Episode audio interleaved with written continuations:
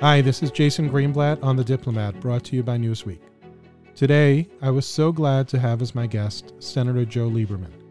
A main focus of today's podcast was to discuss Iran and some of our friends and allies in the Middle East, including Saudi Arabia and Israel. I especially wanted to hear Senator Lieberman's thoughts relating to the comments made by Senator Chris Murphy in a podcast interview Senator Murphy gave on August 10th. When I started working at the White House and met with the leadership of the countries throughout the Middle East, one theme that I heard was that these countries ultimately felt abandoned by the Obama administration. Senator Murphy's comments from the August 10th podcast by the Center for Strategic and International Studies troubled me, because to me it sounded like we intended to lessen our support of our important allies and friends such as Saudi Arabia, and even take a hard approach with some of these allies, and perhaps worse, look the other way with respect to the Iranian regime and its desire to control the region around it. I sought Senator Lieberman's thoughts about some of Senator Murphy's comments, and I think you'll find his insight important. This interview was recorded just before the Taliban took over Afghanistan with lightning speed, including taking control over Kabul. That's not just the sound of that first sip of Morning Joe. It's the sound of someone shopping for a car on Carvana from the comfort of home. That's a good blend. It's time to take it easy, like answering some easy questions to get pre qualified for a car in minutes. Talk about starting the morning right. Just like customizing your terms so your car fits your budget. Mm-mm-mm. Visit Carvana.com or download the app to experience car shopping the way it should be convenient, comfortable. Ah. Senator Lieberman, you have a long, distinguished career in politics, serving as a U.S. Senator in so many other roles over the decades. Let me start today by um, thanking you for your decades of public service. Our country has benefited from it. Um, the United States has benefited from it tremendously. So thank you for that. And uh, Jason, thanks. It's great to be on with you. Incidentally, let me thank you for your years of public service, which were uh, shorter than mine, but I would say you achieved at least as much as I did. So uh, I, am very grateful to you. Thank you, sir. I really appreciate that. Let's jump to one of the hot topics of today Iran. Uh, JCPOA, uh, successor to JCPOA. What would you tell the Biden administration should be happening today? And, and I don't mean, you know, the things he said during the campaign, that President Biden said during the campaign, but today, given what has unfolded since President Biden was inaugurated, what's your advice to President Biden? Yeah, I, I think your question is, is phrased really well. I mean, uh, there, there, was a way in which I thought the uh, Biden campaign position was kind of a continuation of uh, the position of the Obama Biden administration on the Iran nuclear agreement. In a way, a continuation of a kind of disagreement between the Trump administration and the Obama administration. Uh, I, I happened on that one to, as you know, agreed with the Trump administration. I thought the Iran nuclear agreement was a bad one from the beginning. It didn't do what we in Congress uh, uh, uh intended when we adopted all those economic sanctions against Iran, which was that they be used to uh, get Iran to stop their nuclear program. And the JCPOA just um, accepted them putting the brakes on for a short while. Also gave them too much money to use to support terrorism and all the rest. But but now, uh, in addition to the essential, I think, uh, unfairness and, and ineffectiveness of the JCPOA, we have the increasingly uh, extreme and hostile reaction of uh, the Iranian regime, the Supreme Leader Khamenei, and now the new President uh, Ibrahim Raisi, who's a, a, mass murderer, really.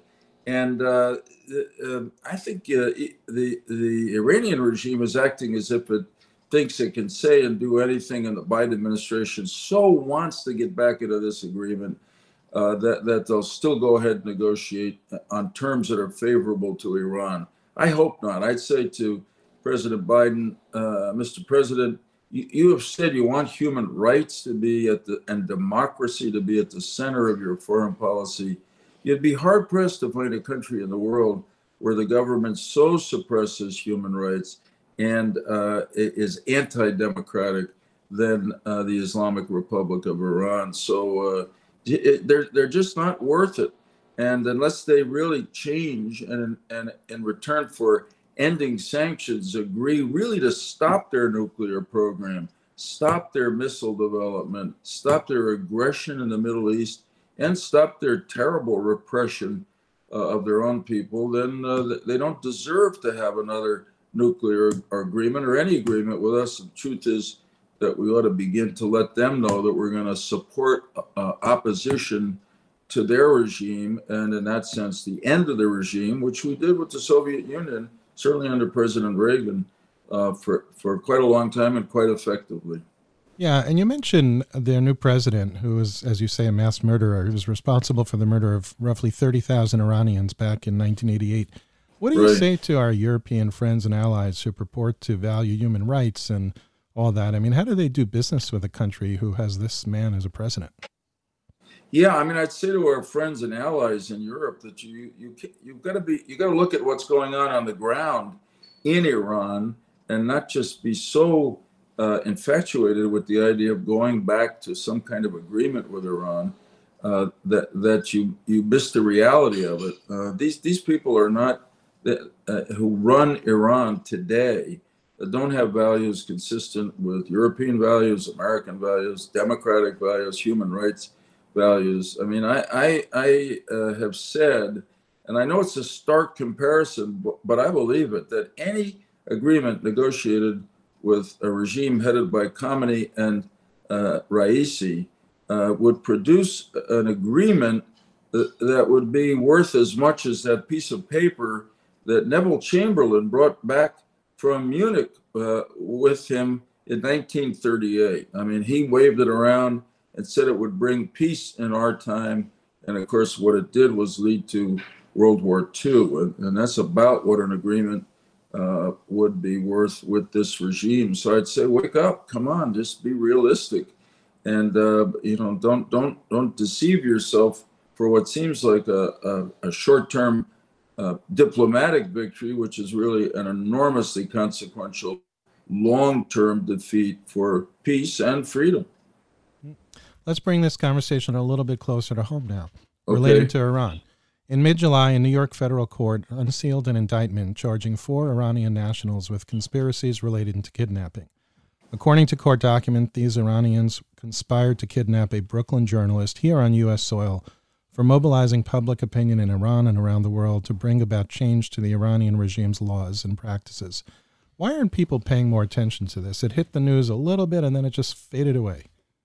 Yeah, I, I don't know why they're not paying more attention to it because it's really an outrage. I mean, at, at a, another time in history, it might be a casus belli, it might be a cause for a war by the U.S., certainly for a military reaction uh, against Iran, basically for coming into our country, violating our sovereignty, and uh, arresting an Iranian American, an American. Uh, that was the goal. Unfortunately, thanks to our law enforcement, and intelligence, we were able to uh, stop it. But um, imagine what little respect uh, this country uh, shows for the U.S. And, and it's so important for more people to focus on that, uh, particularly the ones who support the, uh, this effort to renegotiate a nuclear agreement with Iran. I, I tell you, Jason, the one thing that does encourage me over time is that if you look at public opinion polls, uh, of the American people, they get it. They, they understand that we cannot trust Iran. They are our enemy. Uh, they're the enemy to our allies, such as Israel uh, and the and these uh, Arab countries. And uh, it's just foolish uh, and worse, dangerous to negotiate with this kind of regime. You raise a great point about an enemy to our allies, Israel and the Arab countries. In a podcast on August 10th from the Center for Strategic and International Studies, Senator Chris Murphy, Murphy, the chair of the Senate Foreign Relations Subcommittee focusing on Middle East issues, said that he believes the U.S. should deprioritize Iran deterrence and urge Saudi Arabia to come to terms with Hezbollah's influence in Lebanon. He asked, How much does it matter to the U.S. what share of power Iran and Saudi Arabia have in the region 10 or 20 years from now. I think those statements are dangerous for the U.S. and, in particular, our friends and allies, as you talk about. Of course, Saudi Arabia, Israel, UAE, and others. I also wonder what he would say about Israel and Egypt having to come to terms with Hamas and Gaza because it's logical to that that would be a follow up thought of his.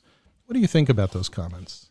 Well, I was really troubled by those comments, and I, I, I mean, I know, Chris Murphy for a long time. He's from Connecticut. He, he actually uh, replaced me. He sits in my seat uh, in the U.S. Senate. Um, so uh, I, I, was really disappointed, and, and it's a part of a pattern that Senator Murphy has had on this kind of issue. But it but it really uh, it takes a kind of almost immoral or, or a relativist foreign policy that cannot uh, distinguish between our friends and our allies, and and uh, our friends and allies based on the the morality of our values, uh, and also of course our interests. So does it matter to uh, the United States if 10 or 20 years from now, Iran or Saudi Arabia are more powerful? It does. I, understand Iran is not a, a, perfect, I'm sorry, that Saudi Arabia is not a perfect country. But um, it, right now, it happens to be modernizing. Uh, it's a society opening up, reforming its relations uh, with uh, Israel, though not as publicly uh, close as uh, the other countries like the UAE and Bahrain, Morocco, Sudan, etc., which were part of the Abraham Accords that you did such a great job in helping uh, to bring about. Nonetheless, it's quite clear that uh, Saudi Arabia is, is playing a constructive role in relations uh, throughout the region. And um, Iran, on the other hand, is just uh, a, demon. It's really an evil power. Uh, and you know, we don't use those words much anymore. Uh, President Reagan, again, I referred to him for the second time in the podcast, didn't hesitate to call the Soviet Union the evil empire, and he was right. Uh, and uh, uh, Iran is an evil country by any standard. So you can't, you can't, for the sake of I don't know what accommodation, a temporary peace, whatever, blur those differences over and think the world is going to be as safe for our children and grandchildren here in the United States regardless of whether Iran has more power in the Middle East 10 or 20 years from now, or Saudi Arabia, or the UAE, or Israel does. And obviously, it will make an enormous difference in the region where we continue to have vital uh, uh, security and policy interests, and it will matter to our security here in the United States as well. I mean, a, an empowered, strengthened Islamic Republic of Iran will threaten the presence of the U.S. Uh, diplomatic and military forces in the Middle East, and uh, it will increasingly have the capacity through the development of its ballistic missile program and nuclear weapons, God forbid, to strike uh, the homeland of the United States of America. We, we can't let that happen. Saudi Arabia would never do that. Uh, obviously, the UAE, Israel would also never do it. So, you know, you've got to choose sides here. You can't blur over differences. And uh, it's pretty clear that we should be on the side of Israel and the Sunni Arab world and against this current regime in Iran, hoping and praying that the majority of people in Iran who don't support the regime will find a way, uh, like the heroes that they are, to rise up and change the regime. Indeed, you talk about Saudi modernizing, opening up to the world, reforming, and and I have to say, from the minute I stepped into the White House in early 2017 not only through when I left at the end of 2019, but even the time since, I continue to see tremendous strides by Saudi Arabia. Yet, in the same podcast, Senator Murphy said that he wants to play harder ball, those were his words, with the Saudis. He's essentially saying, line up with our approach to the region or you lose us. I don't think that's in the interest of the United States, and I don't think we even have that kind of power. Do you think we have that kind of power against Saudi, Israel, and our other friends and allies? Well, the, we, we, we, we're not going to have it unless we're involved in the region. And having that kind of power is really uh, important. Um, the, all those countries, in the end, uh, Israel certainly, but, but the Sunni Arab countries also want to depend on the United States. They do depend on us, and they only turn away, away from us if they feel they can't trust us to uh, be with them. And uh, our, our uh, involvement and our values are part of what's moving um, the current leadership of Saudi Arabia, particularly the Crown Prince Mohammed bin Salman, to uh, open up that society. And, and uh, again, uh, we all know the Khashoggi murder was a dreadful event, uh, et cetera, et cetera. But uh, I, have spent some time in Saudi Arabia. I've met with uh, Crown Prince MBS two times at length. And I, I believe he's quite sincerely a reformer, in part because he wants his own people to become part of the modern world uh, including uh, interacting more openly with the United States of America. And frankly, uh, he sees a generation rising of Saudis, young Saudis, that that will push him, whether he wants it or, not, to uh, to get them into the world, um, uh, because they see on the internet how how everyone else in the world is living. They're bright. they, they they don't they don't they're, they're not into a an old uh, fight uh, against Israel. They, they were just as well uh, interact with Israel for mutual benefit, uh, and that's something obviously uh, we should encourage. I mean, if you ask me, yes, before Jason, what advice I'd give uh, President Biden about the Middle East and about Iran? Well, about the region generally, I would say, Mr. President Biden, my advice to you is to move back from focusing on Iran um, it, it, that's not going to get you anywhere. They're a, they're a rejectionist, extremist power. Uh, you want to really do something that'll make a difference. Uh, build on the Abraham Accords, and the most significant way you could build on it is to uh, try to convince the, the Saudi um, the Saudis to come into those accords or something like it, and and then that would also, I think, lead to some progress. Certainly, make it more likely a progress between uh, the Israelis and the Palestinians. So uh, I, I, think the choices here are clear, but the consequences of making the wrong choice and just going easy on Iran, I think, are, are devastating uh, to our future security and the security of the Middle East, which no matter how much any regime says it wants to get out of there, it, it's impossible. We're too entwined, uh, both in terms of our values, our religious history, uh, but also our, our, our, economy and our security. Uh, look, we were attacked there. We're coming up to the 20th anniversary of 9 11.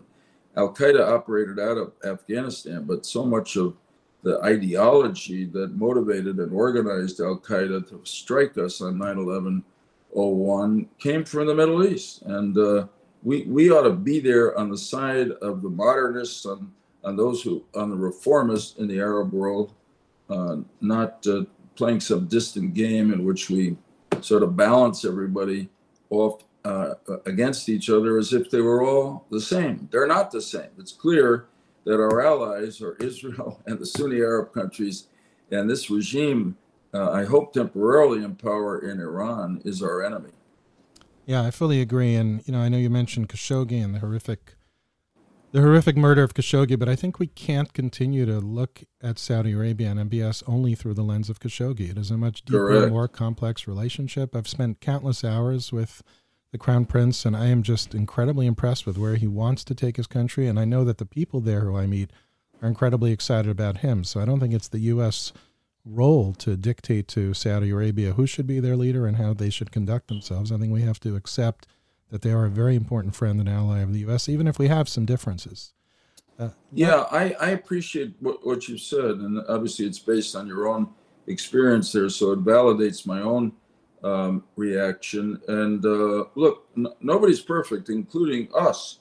Um, but on balance, uh, I see in, in, the regime in Saudi Arabia uh, a country really trying to uh, move forward and, and progress in a way that is very positive in our, uh, according to our value, American value system, and in terms of the interests of our allies in the region, including, of course, Israel. So uh, we, we ought to encourage that and uh, not uh, uh, blindly stand in the way.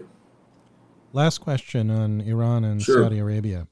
One quote that really surprised me from Senator Murphy was that he's met regularly over the years with Iranian Foreign Minister Zarif, and although he acknowledged he takes everything Zarif says with what he described as a shaker of salt, he said Zarif told him that Iran's missiles are pointed at Saudi Arabia, not Israel.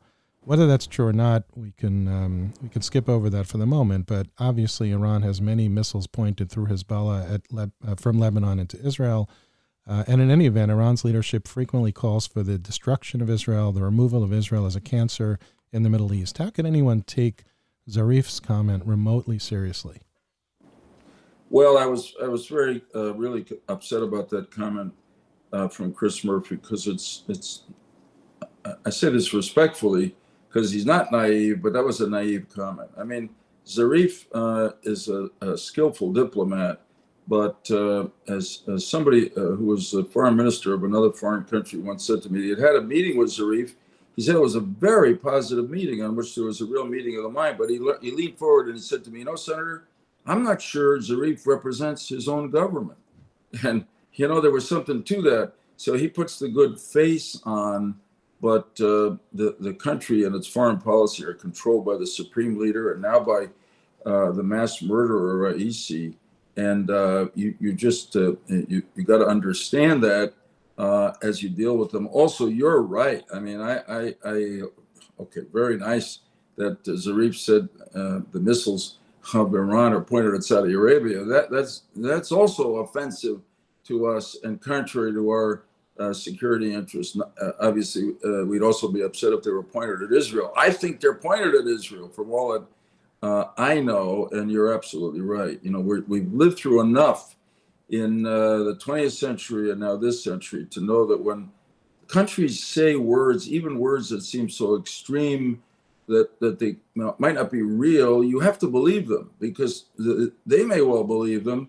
And I think when when the leadership in Iran constantly castigates Israel uh, as a as a, a devil country and and uh, do, uh, doesn't belong there, and they threaten to uh, destroy Israel. They say uh, much the same about the United States. I mean, they they go out by the tens of thousands in uh, rallies and, and scream death to America, death to Israel, death to the big Satan, death to the little Satan. And uh, we, we, would be uh, foolish, not just naive, if, if we did not listen to that and understand that that and the comments of the supreme leader and the president uh, really uh, matter more than uh, Zarif's statements, whatever they may be on a given day.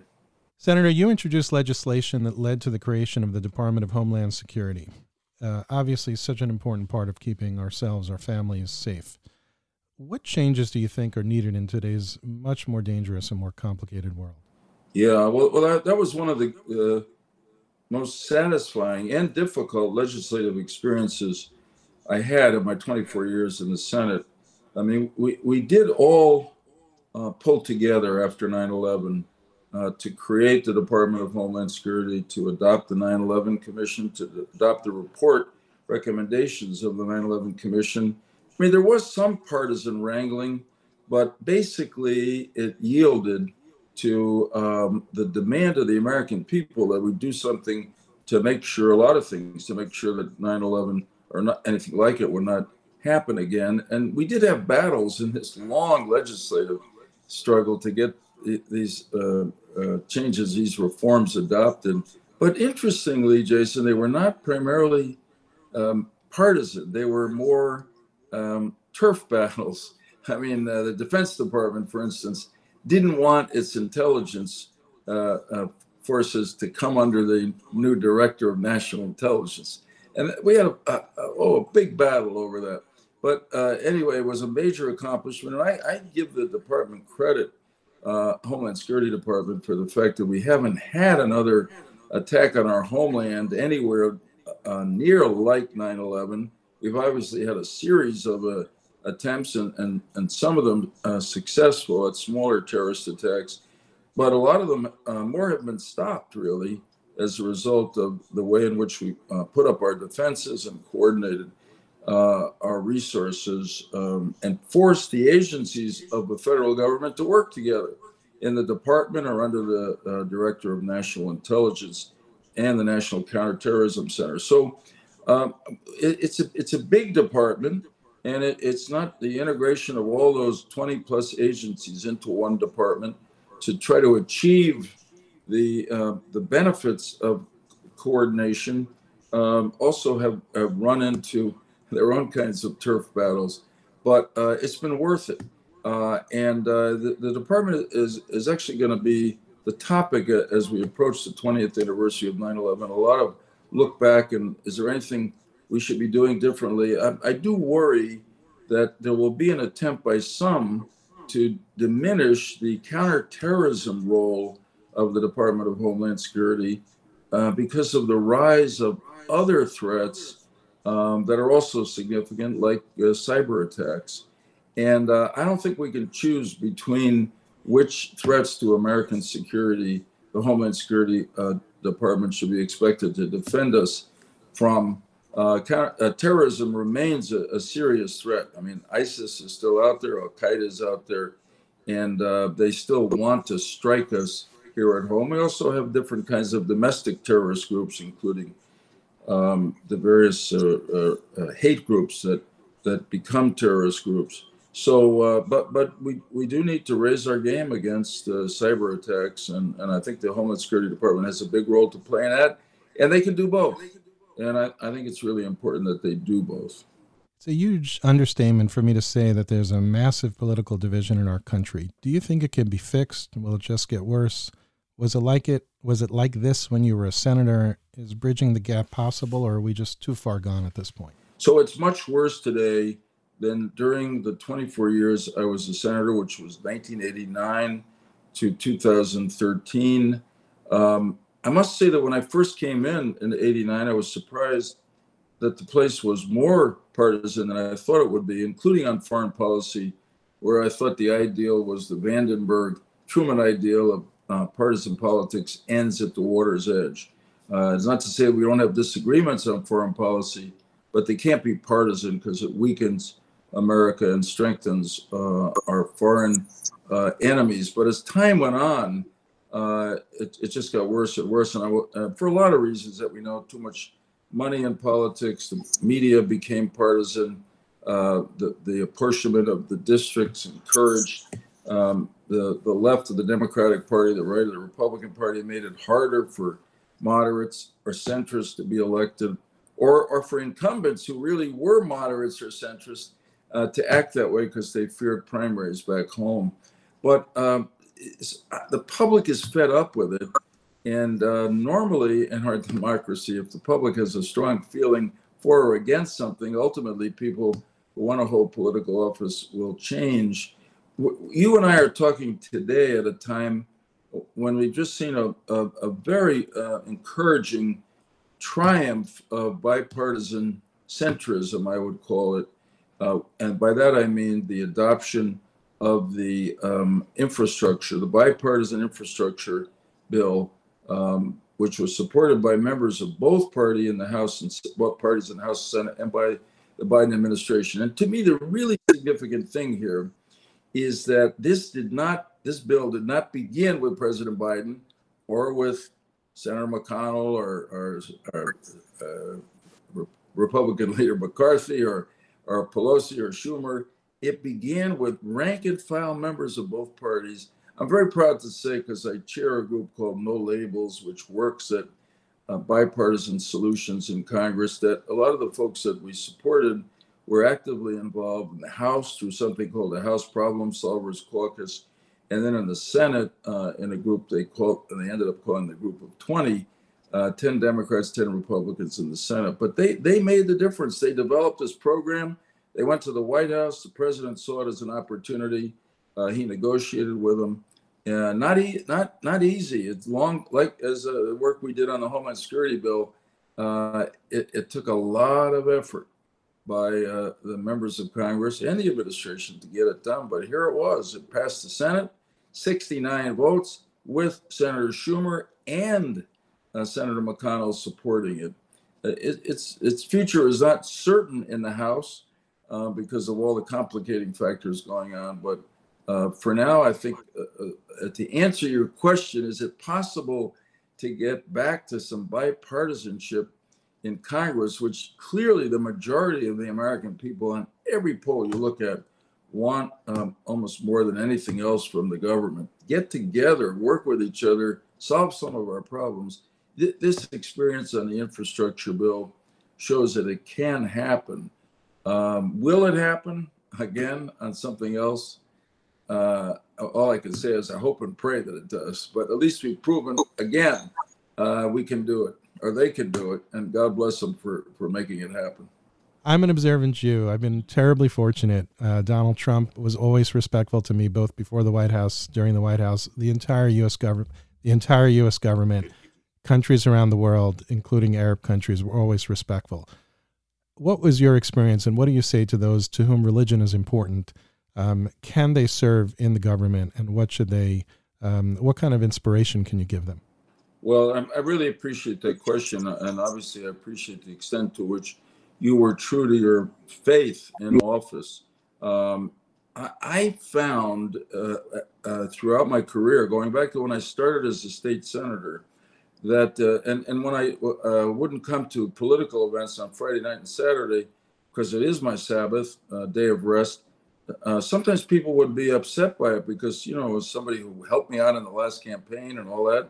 But when I told them I was doing it uh, for religious reasons, and they saw that I was doing it consistently. They not only accepted it, but they respected it. And generally speaking, the faith that my parents gave me, not just the faith, but the faith that in America, uh, we're really, we have not only the right, but, but the opportunity to be what we are. And, and it helps the country overall if we don't uh, try to assimilate and be like everybody else.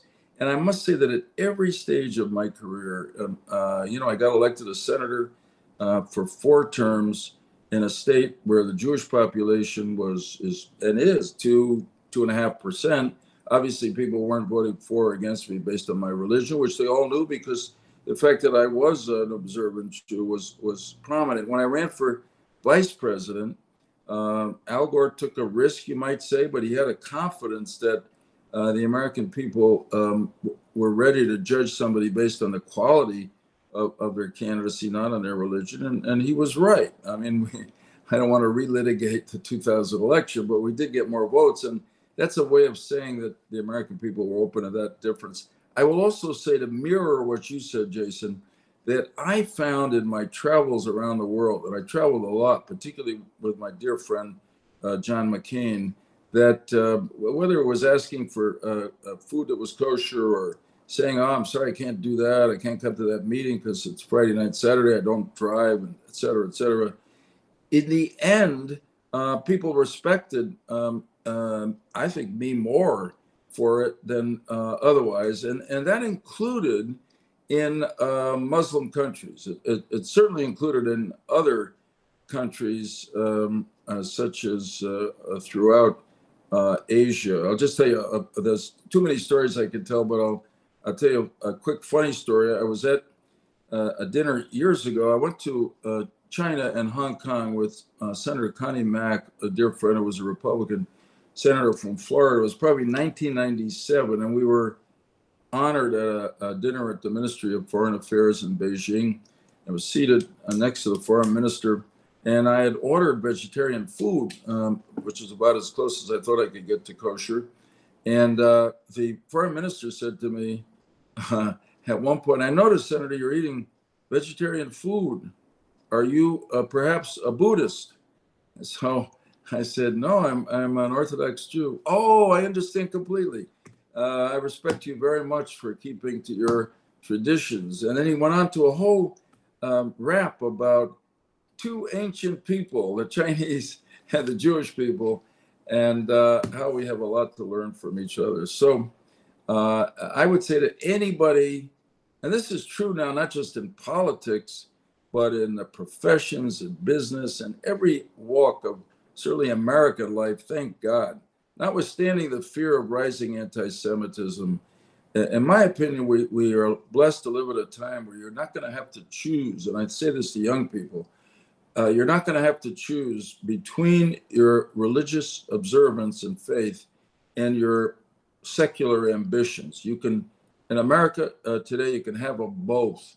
And I obviously hope and pray that that never changes. I believe it will not uh, because we've crossed that bridge. And I, I, certainly benefited from that myself in my own life. And uh, obviously you did, Jason. But, you know, I like to think also that the country benefited because we were confident enough uh, to get involved in public service and uh, to try to make uh, a difference. And I think that's really more important than um, our particular faith. Anyway, thanks for asking a question. Thanks for the way in which you um, were true to your faith while serving a cause really uh, much larger than yourself. Thank you, Senator. Thank you for sharing your wisdom and insight and personal stories on the diplomat and for being my guest. I really appreciate it. Thanks, Jason. I, I think you have a future in this podcast business, you know. So it's been a pleasure to be on with you and I wish you the best. I really appreciated it, Senator Lieberman being frank about his thoughts about the complicated issues that we discussed. He didn't shy away from sharing his thoughts about Senator Murphy's interview and his thoughts about the region, and I hope that people will find his insight informative. I know I did. I also think he shared a sense of optimism, which I am grateful for. Optimism that despite the deep political divide we find ourselves in, there is hope I don't think the 1.2 trillion Senate infrastructure package is the right approach, and who knows what will happen with the 3.5 trillion budget resolution and the unbelievable amount of social spending included in these. I don't think we could afford it, and I think we are saddling ourselves and our kids with huge amounts of things we can't afford. But I think Senator Lieberman is right to focus on the idea that different sides can indeed work together, and I hope they can work together to come up with a more sane approach to what's happening with the budget. Senator Lieberman is an example of the type of politician who one can have deep, respectful, and meaningful conversations with. I hope people try to emulate his approach. I especially liked his reflection on what it was like to be an observant Jew while holding office. I thought that his words were inspirational and largely mirrored my own experience. I hope you enjoyed this podcast, and thanks for listening to me on The Diplomat, brought to you by Newsweek.